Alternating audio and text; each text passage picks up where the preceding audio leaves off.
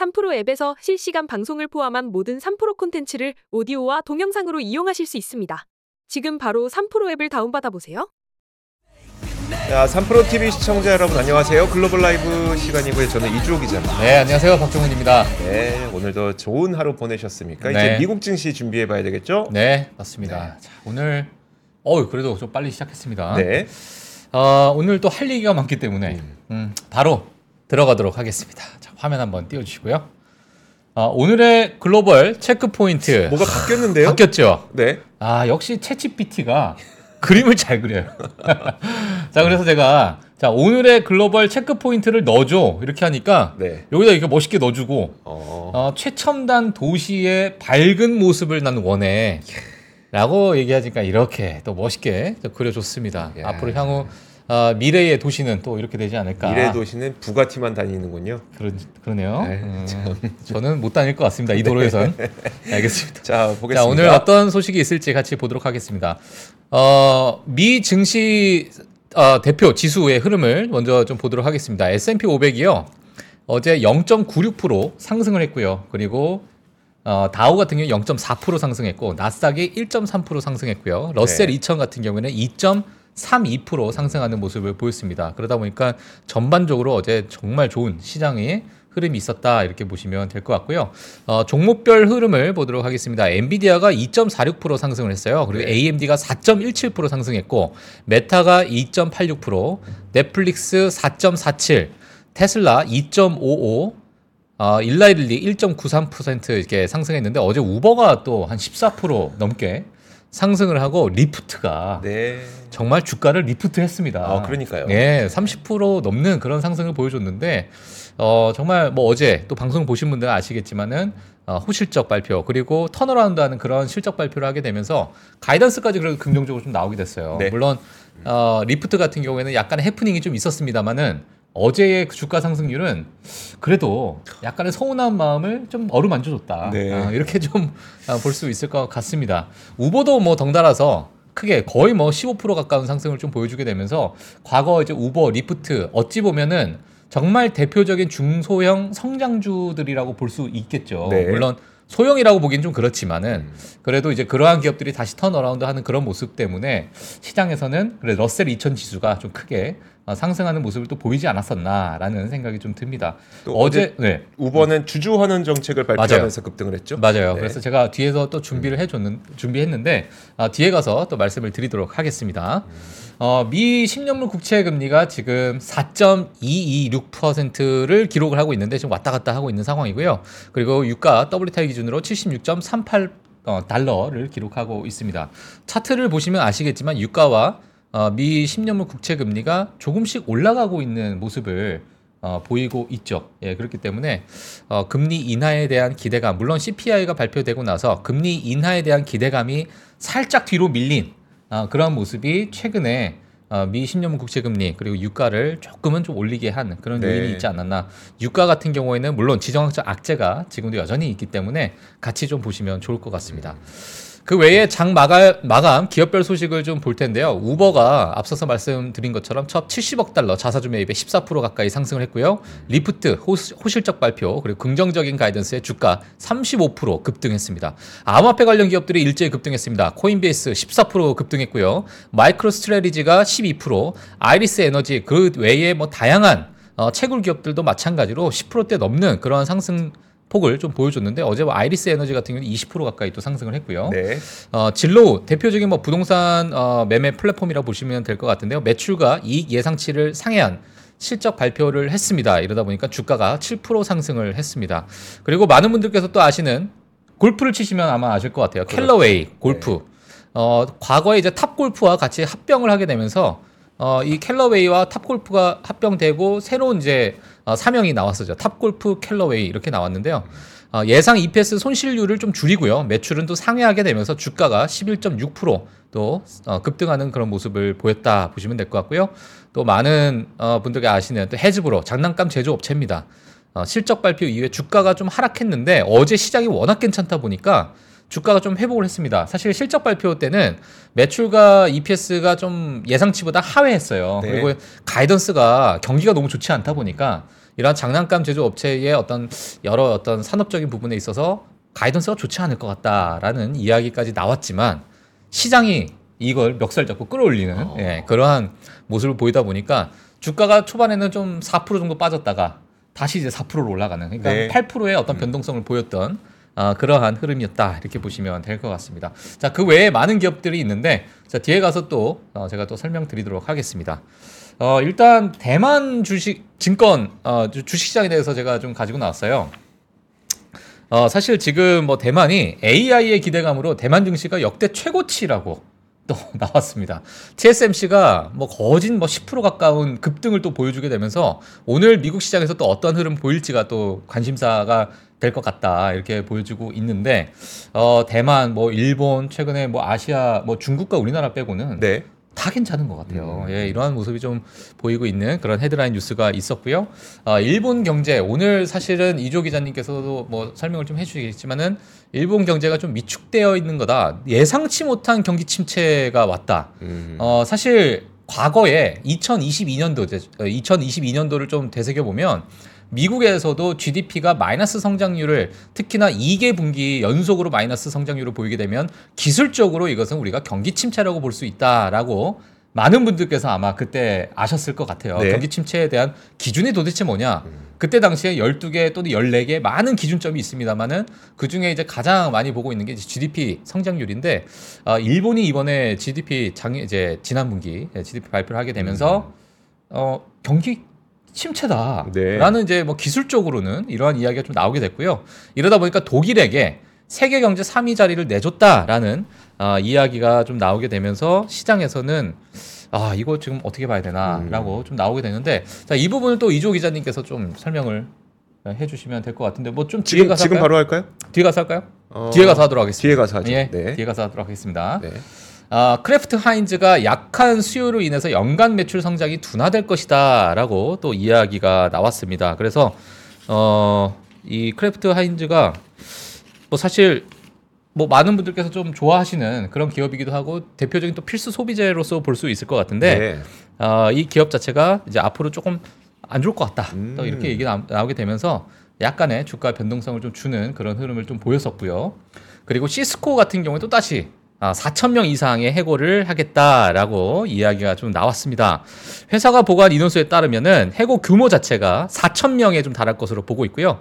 사실 서류에서는 이런 이번 삭감 자체가 조직을 재정비하고 핵심 우선순위 영역에 대한 추가 투자를 가능하기 위해 가능하게 위한 것이다. 네. 그렇기 때문에 우리는 어, 4천 명에 대한 어, 이 감원을 할 수밖에 없다라고 또 어, 나왔습니다. 네. 그래서 이 부분도 같이 또 체크를 해주시면 좋을 것 같습니다. 그리고 이제 엔비디아가 투자한 기업 지분 공개가 나왔어요. 이거 유명하더라고요. 아 유명합니다. 네. 왜냐하면 사실은 어, 웬만한 이제 헤지 펀드 이제 운용사나 이제 13F를 이제 공개를 하잖아요. 네. 내가 과거에 어, 어떤 이제 지난 분기죠. 지난 분기에 어떤 내가 투자를 했었나. 오늘 사실 핵심 내용이 그 중에 하나인데 엔비디가 어째 보면은 기업단에서 최초로 우리가 투자한 기업을 공개를 했다 이렇게 보시면 될 것 같아요. 그래서 어, 12월 30일자를 마감으로 한 지난 4분기에 어떤 어, 우리 투자했던 그런 기업을 공개를 했는데 뭐 여러 가지 기업들이 좀 있습니다. 지금 리커전 파마슈티컬이라는 기업이 좀 있고요.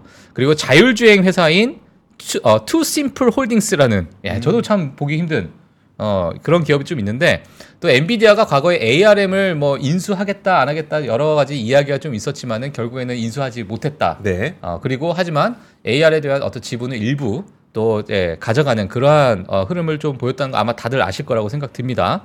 어, 그 부분이 바로 2020년도에 400, 400억 달러 인수하려 했으나 규제 반대 속에서 2022년 초에 포기를 했습니다. 그래서 네. 약한 2년 동안 끌고 갔던 거진 한 3년 가까이 끌고 갔던 그러한 어, 세기의 어떤 합병 이슈가 있었는데 어, 이 부분이 이제 거의 어, 되지 않았죠 그때 당시에. 어, 그래서 지난해 말 기준으로 했을 때 1억 4,700만 달러 상당의 ARM 주식을 보유하고 있다라고 어, 발표를 했고요. 어, ARM은 사실 2월 14일 기준으로 했을 때 2024년에만 지금 68%가 급등했기 때문에 네. 어, 지금 엔비디아가 어. 또 어마어마한 수익률을 이런 기업 투자에 있어서 또 챙겨가는 것으로 또 나오다 보니까 시장에서 많은 관심이 있다 이렇게 보시면 될 것 같습니다. 자, 그래서 이러한 헤드라인 뉴스 체크 아, 체크해 주시면 될 것 같고요. 자, 그 다음에 뉴스는 뭐냐면 일론 머스크가 560억 달러 급여 패키지 아마 아실 거라고 생각 들어요. 네. 이러다 보니까 나는 이제 델라웨어를 떠나겠다라는 이야기까지 했고 삐졌죠. 아 삐졌습니다. 예, 그래서 이제 사실 딱그 음. 소송을 건 사람이 그 아홉 개, 그러니까 주식 아홉 개 들고 있는 구주를 들고 있었던 아, 구주를 들고 있었던 아홉 개 줄을 들고 있었던 그 네. 한 명의 인물이었잖아요. 예. 보니까 뭐 드러머라고 하더라고요. 음. 나중에 뭐 사진도 이렇게 나오고 하던데 누군지. 예, 예. 근데 그러면은 이 소송을 제기한 그 사람을 미워해야 되지. 음. 판결을 한 델라웨어 아. 도시를 왜 미워해야 되는 건가 싶긴 예. 한데 어쨌든 그 이 판결을 내리니까 네. 어, 델라웨어 난 떠날 거야. 나 삐졌어. 맞아요. 아. 근데 이 급여 패키지 결정에 또 항소를 했다라는 네. 이야기가 나오게 되면서 뭐 사실 다들 예상했을 흐름이라고 봐요. 음. 어, 이 부분 어 그래 그럼 내야지. 어 다시 뱉어내야지 이게 그럼, 아니라 그럼요. 예, 이 부분에 대해서 다시 이제 항소를 하게 되면서 아마 장기간 재판으로 이어지지 않을까라는 생각이 좀 드는 그런 뉴스도 있었습니다. 근데 그래서- 사실 이게 우리한테 되게 악재가 됐던 거는 예. 뭐였었냐면 그거였잖아요. 본인이 받았던 이 70조 다 그러니까 70 천억 조 10조 70조 원을 뱉어내야 된다는 거였었는데 음. 네. 만약에 이걸 뱉어내게 되면 사실 지금 일론 머스크는 뭐 보링 컴퍼니라든지 스페이스X라든지 트위터 그러니까 X라든지 이런 여러 곳에 돈이 필요하다 보니 음. 예. 또 이제 일- 테슬라의 주식을 팔지 않을까라는 그 음. 우려가 있었던 거잖아요. 음. 근데 그 우려가 지금 당분간 이제 법정 그 항소가 계속 되는 동안에는 팔 필요가 없잖아요. 그렇죠. 그럼 그 우려는 많이 해소됐다고 보는 게 맞죠. 아, 그렇죠. 보니까 그러니까 좋은 호재로서 호재로서 이제 작용할 좋은 수 거죠. 있죠. 네. 예. 음. 그래서 이 뉴스도 한번 보시면 될 것 같고요. 어 그리고 어제 정말 암호화폐 시장이 정말 뜨거웠습니다. 네. 그러니까 2년 만에 다시 아, 2조 달러 가치를 기록했다. 암호화폐 시장이 이러한 이야기가 좀 나오게 자, 되면서 그러면은 어제는 7천만 원 찍었던데 어 그러니까요. 비트코인이. 근데 예. 비트코인이 1조 달러잖아요. 예. 나머지 모든 코인 다 합쳐도 비트코인만 한 거예요. 그렇죠. 그러네. 아, 아. 그렇죠, 그렇죠. 네, 그래서 2조 달러 가치를 기록했다라는 네. 이야기도 같이 나왔습니다. 네. 최근에 사실 또 알게 모르게 음. 지난 분기 작년에 또 암호화폐 시장에 많은 큰 손들이 또 투자를 많이 했더라고요. 마이클 버리. 어, 여러 가지로 네. 네, 여러 분들이 많은 분들께서 아. 또 투자를 몰래 몰래 하셨어요. 그러니까 우리는 맨날 이렇게 예. 떨어지면 막 어우 진짜 너무 불안해서 어. 막 정리하고 더 이상 예. 손 손해 보고 싶지 않아서 막 그러는데 음, 오히려 큰 손들은 그때 사고 음. 근데 저는 우리가 한참 이거는 팔고. 저 완전히 개인적인 제 소견이지만 네. 저도 이제 암호화폐를 투자를 좀 해봤습니다. 어. 음, 막큰 돈은 아니지만 야 네. 이게 그렇게 잘 간다니까 음. 했는데 단점이 뭐냐면 제 본업이 안 되는 거예요. 아. 계속 체크하게 되더라고. 왜냐면 이게 올라갈 때는 좋지만 네. 떨어질 때도 막 20%씩 떨어지고 갑자기 뭐가 안 좋아. 그럼 10%씩 20%좀 안 좋으면 30% 이렇게 떨어지니까 네. 이게 계속 내가 체크하게 되는 그렇죠. 예, 아. 이러한 상황이 벌어지다 보니까 야 이게 제 본업이 안 되고 계속 이 생각이 저쪽에 가 있고 그래서 그냥 다 빼버렸어요. 저 옛날에 비슷한 거 할때 예. 다른 건데 전혀 다른 거지만 예, 정말 시세가 급변동하는 걸 했을 때 예. 진짜 30초에 한 번씩 들어갑니다. 계속 가요. 계속. 어, 이게 쥐고 살아 이렇게. 와, 진짜 30초에 한 번씩 들어가. 예. 아. 아 그래서 옛날에 옛날에 예, 지금은 아 그러죠. 이건 진짜 내 본업이 안 되겠다는 생각이 예. 들어서 물론 뭐 이 시장에 대한 가치 평가는 제가 절대 할 수 없겠지만 네. 그래서 저는 안 했던 그런 아. 전 선택을 했는데 아, 뭘 샀길래 체크하냐고요? 아, 뭐저 예전에 그, 예, 그 선물 좀 했습니다. 선물 음, 해외 선물 좀 해갖고 음. 그거 정말 예, 그러니까 아주, 아주 초보자일 때, 초보자일 때 어, 아주 예. 초보자일 때 선물 좀 예. 하다가 뭐 밤에 마진콜도 받고 어. 새벽 2시에 예, 그 어, 이후로 이제. 이조 기자님이 예. 열심히 일하고 있습니다. 밤낮을 가리지 않고 열심히 일하고 있는 중입니다. 밤낮을 가리지 않고 예. HTS만 보다가 지금까지 지속되어 일하고 있어요. 왜 이렇게 열심히 예. 일하냐? 그 이유가 이제 퍼즐이 맞춰지죠, 이제. 예. 자, 알겠습니다. 자, 다음 뉴스로 넘어가도록 하겠습니다. 음. 음. 어, 제니 옐런 재무장관이 이런 얘기를 했어요. 미국 근로자가 물가보다 앞서고 있다라는 이야기가 있었는데 이게 도대체 어떤 이야기냐면요. 네. 자, 임금이 인플레이션보다 빠르게 오르고 있다라는 이야기를 했습니다. 일부 중요한 물가가 팬데믹 이전보다 지금 높아져 있는 상태인데 하지만 임금 자체가 물가와 함께 올라서 팬데믹 이전보다 더 나은 삶을 살고 있다라는 음. 이야기를 인터뷰에서 좀 했어요. 이러다 보니까 어, 이 1월 분석에 좀 따르면 2023년 작년 말 기준으로 했을 때 어, 미국 근로자의 대 어, 미국 근로자가 어, 팬데믹 이전이죠. 2019년 때와 이제 우리가 이제 비교를 했을 때 추가로 연간 1,400달러를 지출하거나 저축할 수 있는 여유가 생겼다고 합니다. 네. 예, 이러다 보니까 이 자체는 임금이 물가보다 더 빠르게 올라가다 보니 음. 오히려 여유가 더 1,400달러 정도의 여유가 평균적으로 네. 더 생겼다라는 이야기가 좀 나오게 나오고 있고요. 이런 부분은 사실 인플레이션을 cooling down 하는 데 있어 가지고 여전히 좀 압박으로 어 이제 소비자 이제 물가 지수가 뭐 근래 이제 나왔지만은 네. 이런 물가 지표에 약간의 압박으로 좀 작용한다라는 이야기가 좀 나오다 보니까 또 이런 부분을 또 뉴스에서 좀 다뤘던 것 같아요. 그래서 임금 상승이 그만큼 지금 가파르게 상승하고 있다라는 부분을 아, 다시 한번 좀 짚어 주시면 좋을 것 같습니다. 자, 다음 뉴스는요. 와튼 스쿨 제레미 시겔 교수님이 눈부신 성과는 영원히 지속될 수 없어라고 또 강하게 이야기를 했습니다. 항상 늘 긍정론자 낙관주의자인데. 낙관주의자. 네.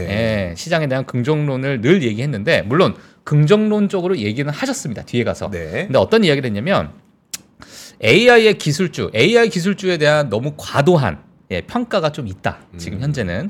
아 근데 늘 이러한 과도화 평가, 그냥 과대 평가가 되는 시장은 어 끝이 좋지 않다. 음. 아, 이런 이야기를 좀 했어요. 그러다 보니까 이 월가의 AI에 대한 흥분도 좋게 끝나지 않을 것이다 라고 네. 이야기를 했고요. 어, 사실 약간은 좀 긍정적으로 얘기한다면 닷컴 버블 때의 S&P 500 PER 지수가 PER을 보게 되면 30배 정도가 됐다고 해요. 어. 어, 근데 지금 제가 어제도 말씀드렸지만은 지금 S&P 500이 이제 20배를 이제 막 올라가는 예, 네. 그러한 PER 수치를 이제 보여주다 보니까 아직은 어, 닷컴 버블 수준의 버블 상태는 아니지만 음. 어, 지금의 AI 기술주를 봤을 때는 약간의 좀 과도한 아, 과대평가의 구간에 있기 때문에 이 부분을 우리가 좀 우려해야 된다라는 이야기를 좀 했습니다. 하지만 지금 과거와 좀 비교했을 때에 지금의 AI 기술주 이 흐름은 한 번에 꺾이기는 쉽지 않을 것이다. 네. 그리고 상승 여력은 약 한 8% 정도 있다라는 이야기 코멘트까지 좀 해주시면서 어, 아직은 좀 상승 여력이 좀 있으나 여전히 좀 과대평가다. 음. 그러니까 이런 부분은 우리가 조금은 어, 균형 잡힌 시각으로 좀 볼 필요가 있다. 이런 아, 메시지를 좀 전했습니다. 그리고 여기에 또 탐리가 이런 얘기를 했어요. 아마도 여기가 주식의 정점일 것이다라는 이야기를 했는데 탐리가 또 어떤 이야기를 했냐면요. 탐리가 이런 얘기를 했어요? 네. 네. 어떤 이야기를 했냐면 사실 지금의 상황 CPI가 발표되고 나서 어, 시장이 좀 조정을 줬었죠. 근데 이 조정 자체가 우리가 지금 팔아야 될 시기는 절대 아니다. 네. 아, 라고 이야기를 했습니다. 물론 정말 긍정적으로 얘기를 했는데 어, 많은 투자자들이 매도하면은 이건 오히려 또 다른 매수 순간의 의미를 어, 의미의 가능성이 좀 높다. 그래서 단기 최고점은 아직 발생하지 않았다라는 이야기를 했습니다. 어, 지금의 매도세는 정상적인 이익 실현 구간이라고 보여 이제 보고 있는 상황이고요. 그리고 과도한 낙관적 기대감에 흔들리는 것뿐이다. 그리고 장기 투자자들은 걱정할 필요가 없다. 그러니까 우리가 장기 투자자들은 지금 상황에서는 걱정할 필요가 없는 상황이다라는 이야기를 했습니다. 하지만 내가 오히려 좀 우려하는 부분은 네. 완전히 반대 상황일 때라고 얘기를 하더라고요. 이 무슨 얘기냐?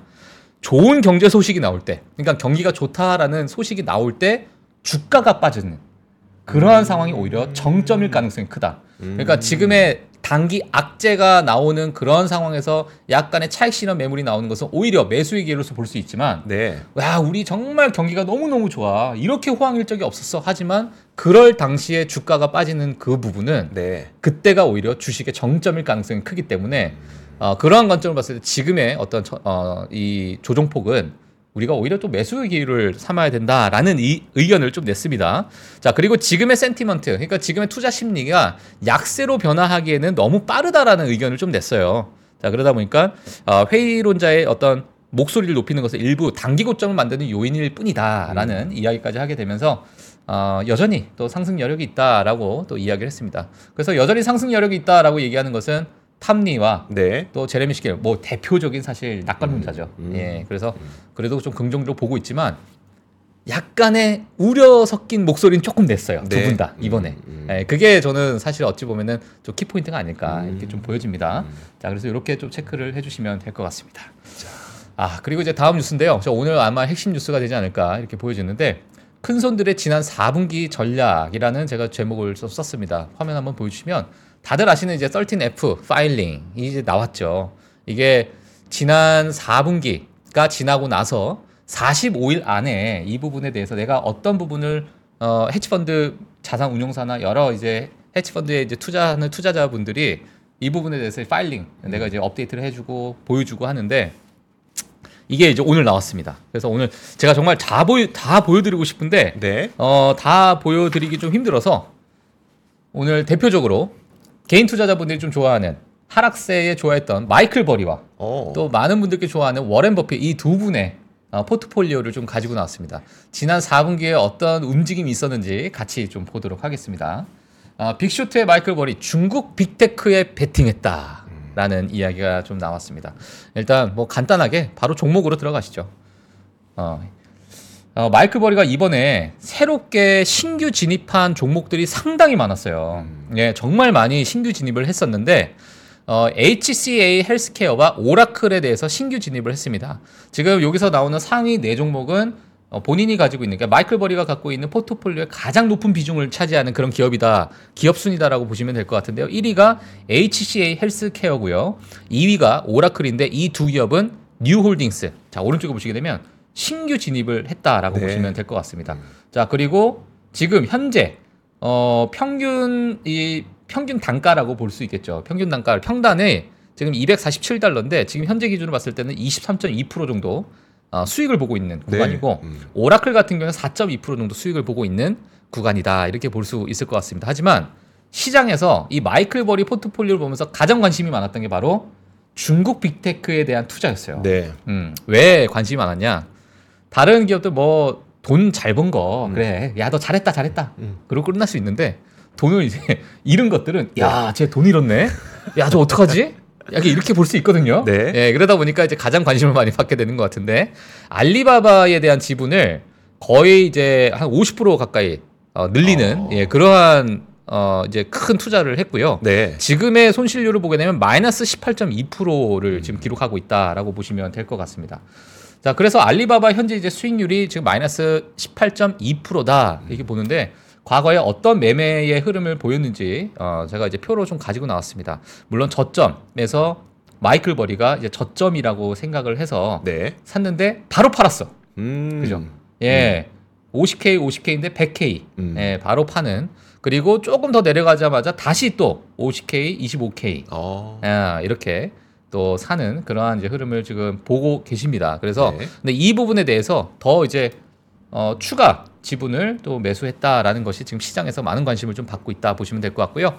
자, 그 외에 또 신규 진입한 종목이 상당히 많습니다. 시티그룹도 신규 진입했고요. 네. 알파벳을 또 신규 진입을 했고 아하. 아마존 그리고 CVS 또 다들 뭐 아시는 그런 기업들 어, 신규 진입을 이번에 했습니다. 그래서 어, 지금 수익률을 보게 되면 정말 좋아요. 음. 네, 19.2%, 8%, 20.3%, 7.6% 정말 좋은 수익률을 좀 보이고 있는 그런 상황이고 어, 알파벳을 뭐 대표적으로 제가 좀 가지고 나왔는데 과거에 알파벳을 샀다가 어, 아 이거 내가 좀 잘못 산 것 같은데 하고 이때가 아닌가벼. 아 이때가 아닌가벼 하고 팔았는데 어느 정도 좀 어, 흐름이 지나고 나서 최근에 들어서 음. 지난 분기에 다시 어, 알파벳을 신규 매수했다라는 부분 보시면 네. 될것 같습니다. 물론 과거 봤을 때는 뭐 그렇게 큰 비중은 아닌 것 같아요. 음. 아닌 것 같지만 어, 그래도 신규 진입을 하면서 지금 현재 수익률 8%를 기록하고 있는 마이클 버리다 이렇게 보시면 될 것 같습니다. 물론 지금 1월과 2월 중순까지 지금 약 한 45일 정도 네.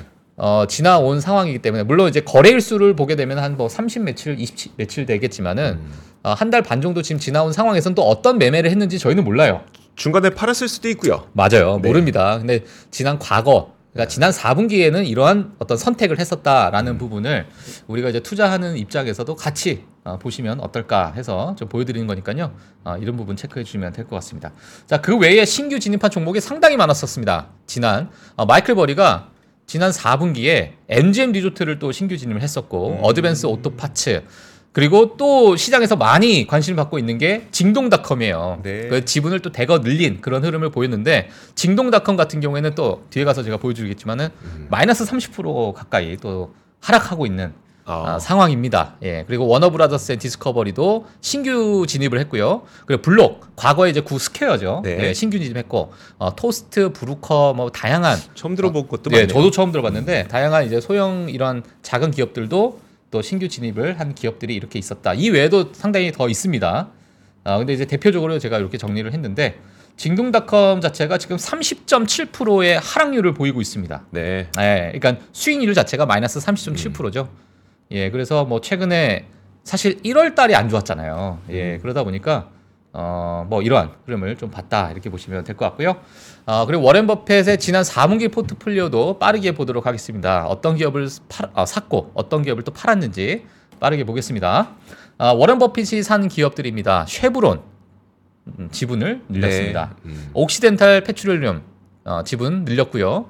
그리고 리버티 미디어 어, 많이 다들 아실 거라고 생각 드는데 네. 어, 이 부분에 대해서도 저 지분을 늘렸는데 어, 그다음 시리어스 XM 홀딩스 음. 어, 이 부분 그리고 리버티 미디어 마찬가지로 이렇게 또 지분을 늘렸던 어, 그러한 기업들이 있었다. 특히나 에너지 기업에 상당한 지분을 늘리게 되면서 이 지금 포트폴리오 퍼센트를 보게 되면 나머지 기업들 밑에 세 개의 기업은 정말 0.43%, 0.06% 어찌 보면은 이제 포트폴리오의 아주 작은 부분을 차지하고 있지만 쉐브론과 이제 옥시덴탈만 보더라도 거의 10% 가까운 이제 어, 포트폴리오를 차지하고 있기 때문에 에너지 기업에 대한 투자가 지속적으로 이루어지고 있다 이렇게 보시면 될 것 같고요.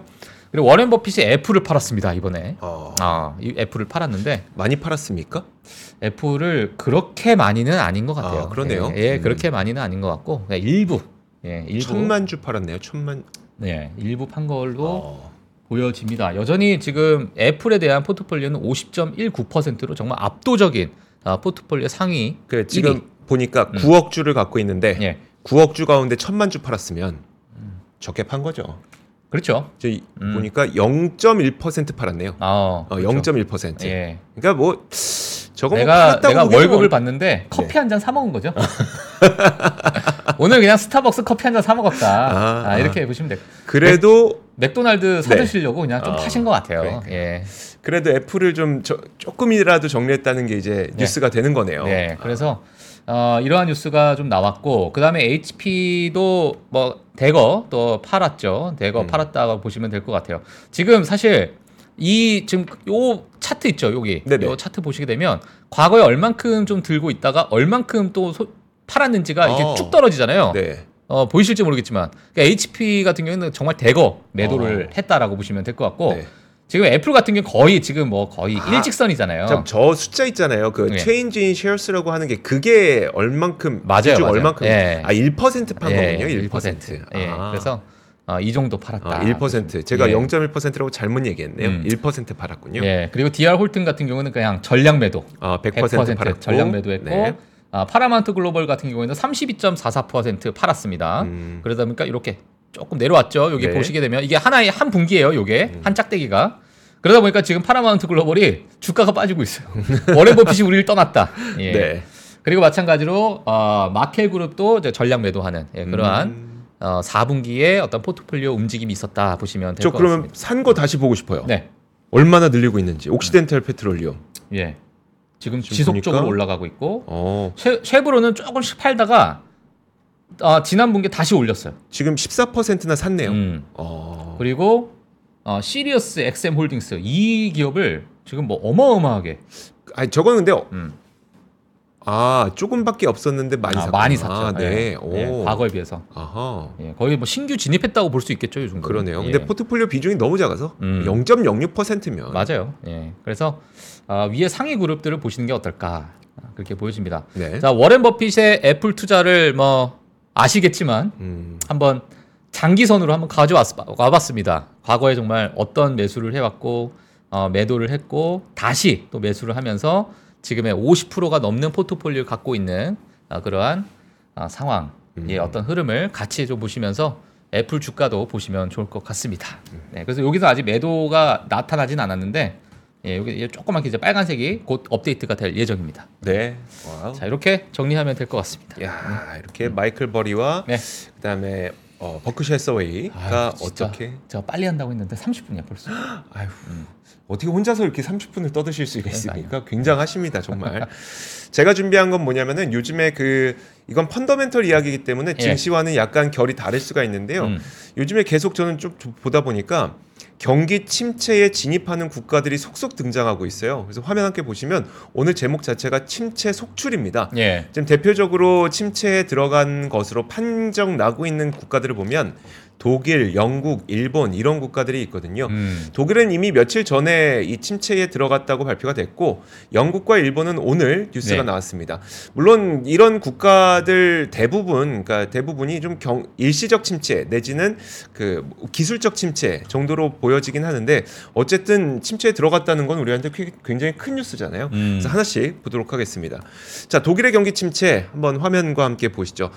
어, 일단 기술적으로 두 개 분기 연속 역성장을 하면 우리는 기술적 침체라고 부르는데 사실 독일이 지난 1분기부터 줄줄이 아, 일, 지난 1분기가 아니죠. 2023년 1분기부터 줄줄이 역성장을 해왔습니다. 보시면 음. 그러다가 이제 뭐 중간에 한 번 잠깐 뭐 잠깐 플러스 난 적이 있지만 보시는 것처럼 2023년 1분기부터 그냥 줄줄이 계속 역성장이에요.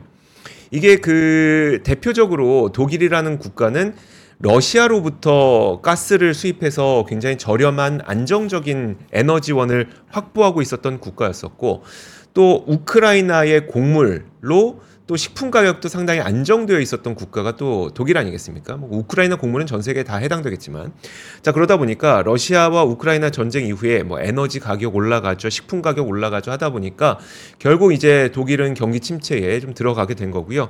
이게 그리고 영국도 마찬가지로 지금 기술적 침체에 들어갔습니다. 근데 이 국가도 보면 사실 좋다가 잠깐 기술적 침체에 들어간 게 아니라 계속 안 좋았어요. 계속 안 좋았어요.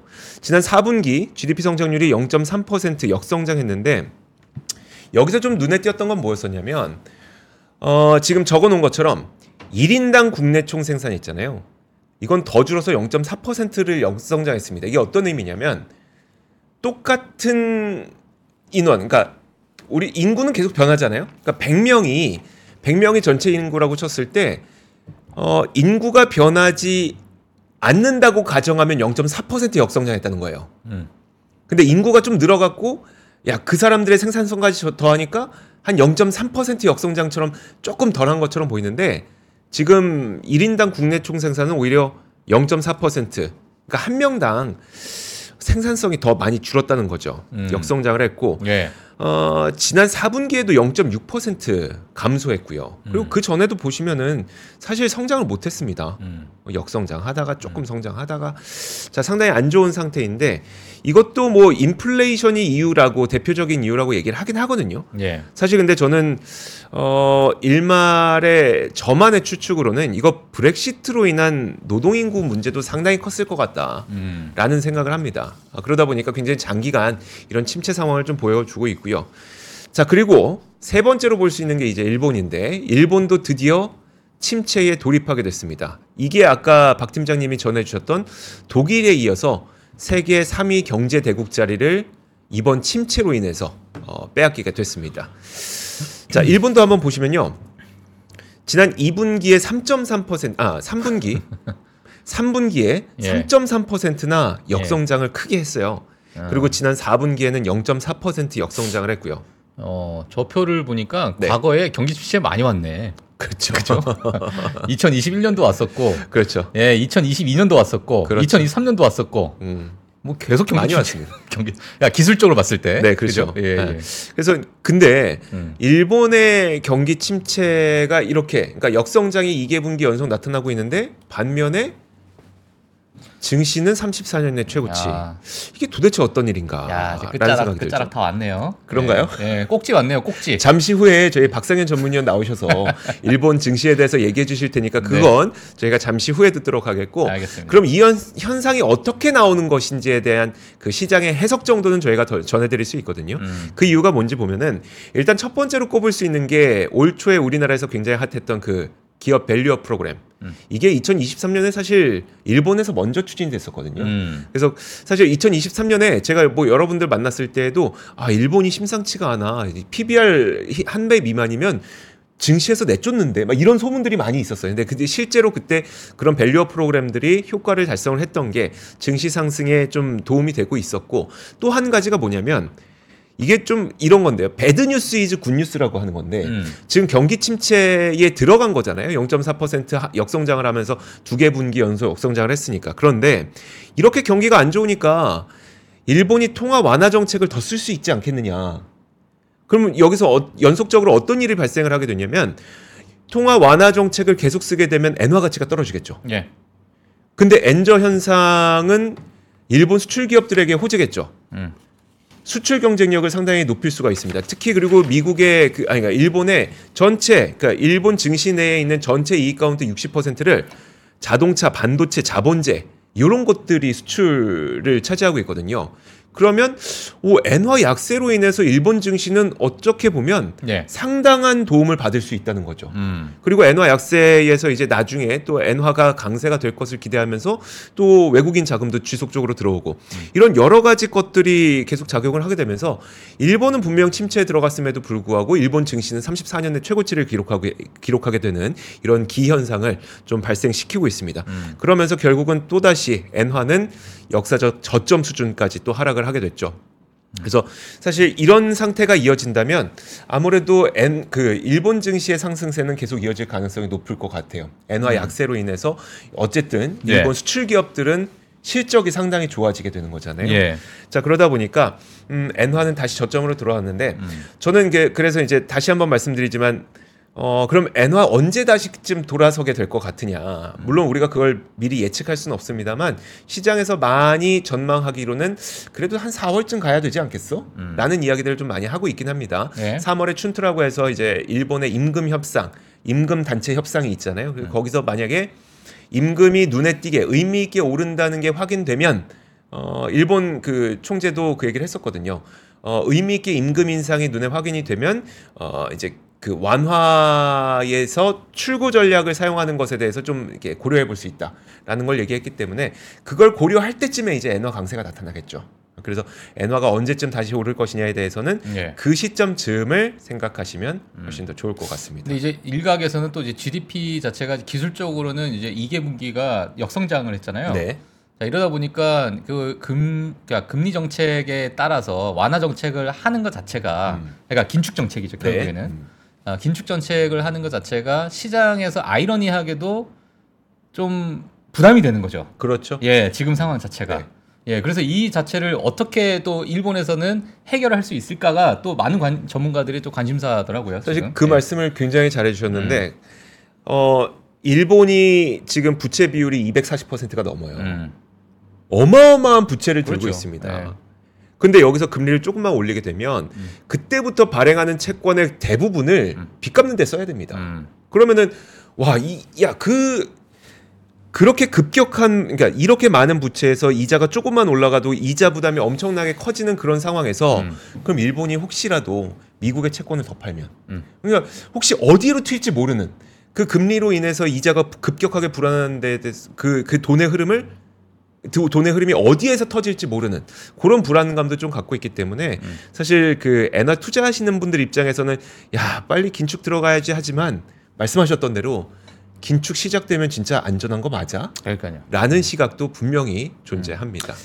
우리 여의도 채권왕 박상현 위원께 한번 여쭤보시죠. 그러시죠. 네. 자 그러면 1부 마치고 바로 2부로 이어가겠습니다. 네.